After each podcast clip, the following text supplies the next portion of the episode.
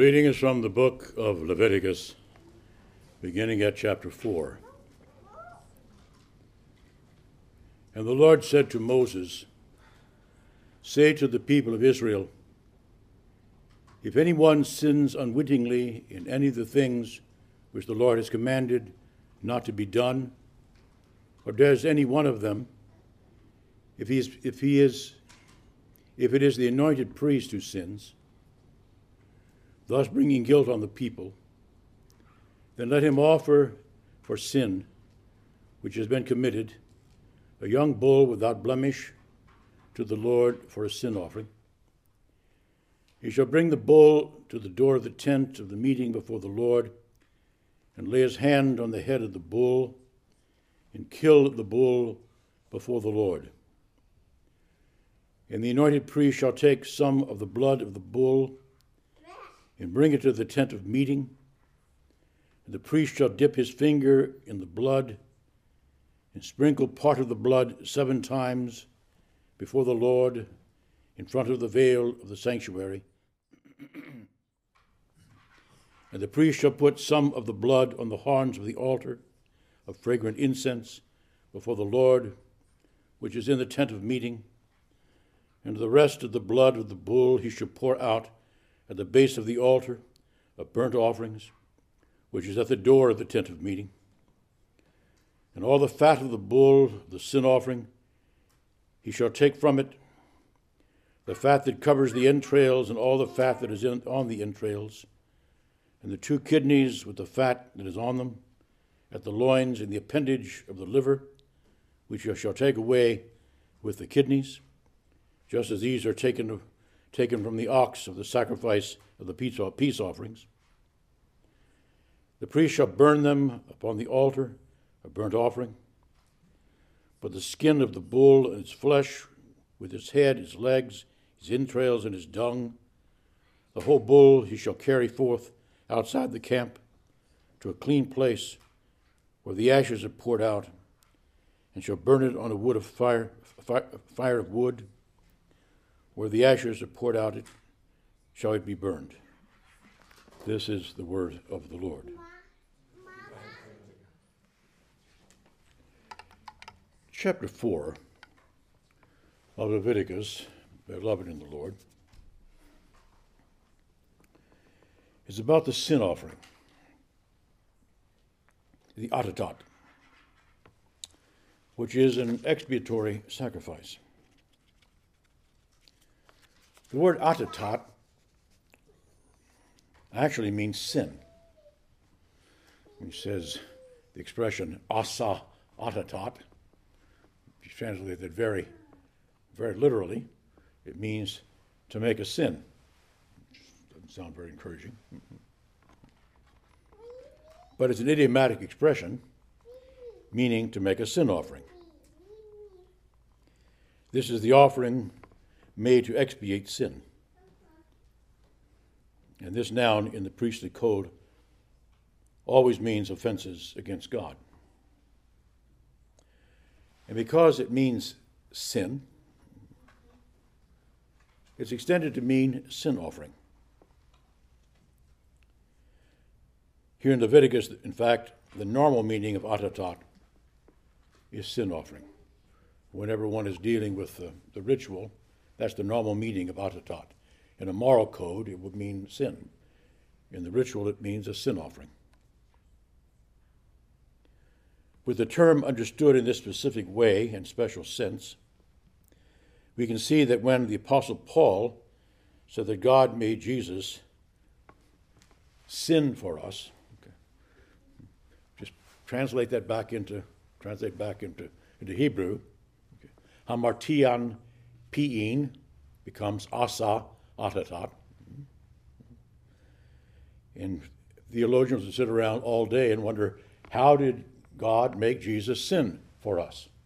And they have brilliant explanations of it. But it doesn't say that. It's not the meaning of the text at all. He means that Jesus became the victim of that expiatory sacrifice by which atonement was made for our sins. So hamartia in these texts, which translated in the Septuagint, hamartia pi'in, literal translation of asa atatan, means to make a sin offering. Paul is saying that Jesus himself became the atatat, the sin offering, fulfilling the prophetic dimension of this sacrifice with which this chapter deals.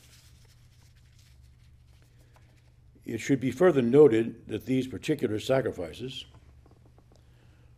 although expiatory, are not substitutionary. They're not substitutionary.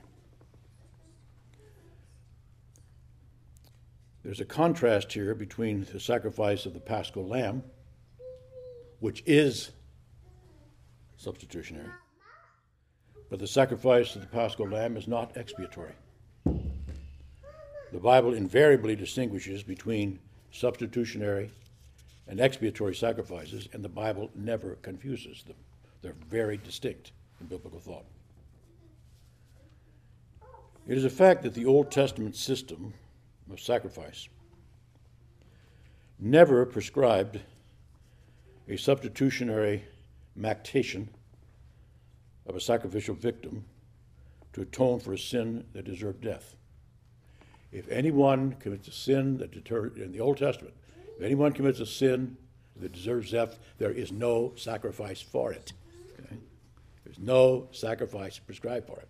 That is to say, the animal is not punished in the place of man. There's no sacrifice. If a man is to be put to death, he's to be put to death. And there's no sacrifice, you can't substitute. In the sacrificial system of the Bible, then, no animal is ever sacrificed to atone for the sin of someone who, because of that sin, deserved to die. With respect to the death of Jesus on the cross, we say that he died to atone for our sins. He did not die in our place. The Bible knows nothing about that. He did not die in our place. He was not punished with a punishment that we deserved. Not a trace of that in the Bible. In regard to his death, it was an expiatory sacrifice. When we speak of his death as a sin offering, there's no notion at all of substitution. There is a notion of substitution, however, when we speak of his death as the Paschal Lamb, because the Paschal Lamb really does die in the place of the firstborn son. When we say this, we indicate that he acted as the true Paschal Lamb, of which those earlier lambs were but symbols and types. Thus, the sacrifice of Jesus on the cross was expiatory, and it was substitutionary. Expiatory as a sin offering, substitutionary as a Passover sacrifice. He fulfilled both of these sacrificial types, each in a way proper to itself. You see, the death of this Lamb of God did what the substitutionary sacrifices of the ancient Paschal lambs was never intended to do, namely, to take away the sins of the world. Because remember, the lamb itself is not an expiatory sacrifice. What sacrifice do we have tonight? The bull. The bull. Jesus fulfills all of the ancient sacrifices of the Old Testament. That's one of the reasons why it's important to read these texts in Leviticus and elsewhere. Chapter 1 of Leviticus, for example, speaks of the cholah, which we translated through Greek and then Latin as Holocaust. What do we mean by that? It means that the sacrifice is complete. A cholah or a Holocaust is complete. Nothing's left. There's a sense in which that is the sacrifice Jesus offered. It was complete. He gave all of himself. Chapter 2 goes on to speak of the mincha, or grain sacrifice, sacrifice of grain. That's also a prefiguration of the sacrifice of Christ. Because in the breaking of the bread, we proclaim the Lord's death until he comes. Chapter 3 of Leviticus speaks of the Zela Shulamim, which is the peace offering. The sacrifice of Christ is also a peace offering, because he shares with us his own communion with God.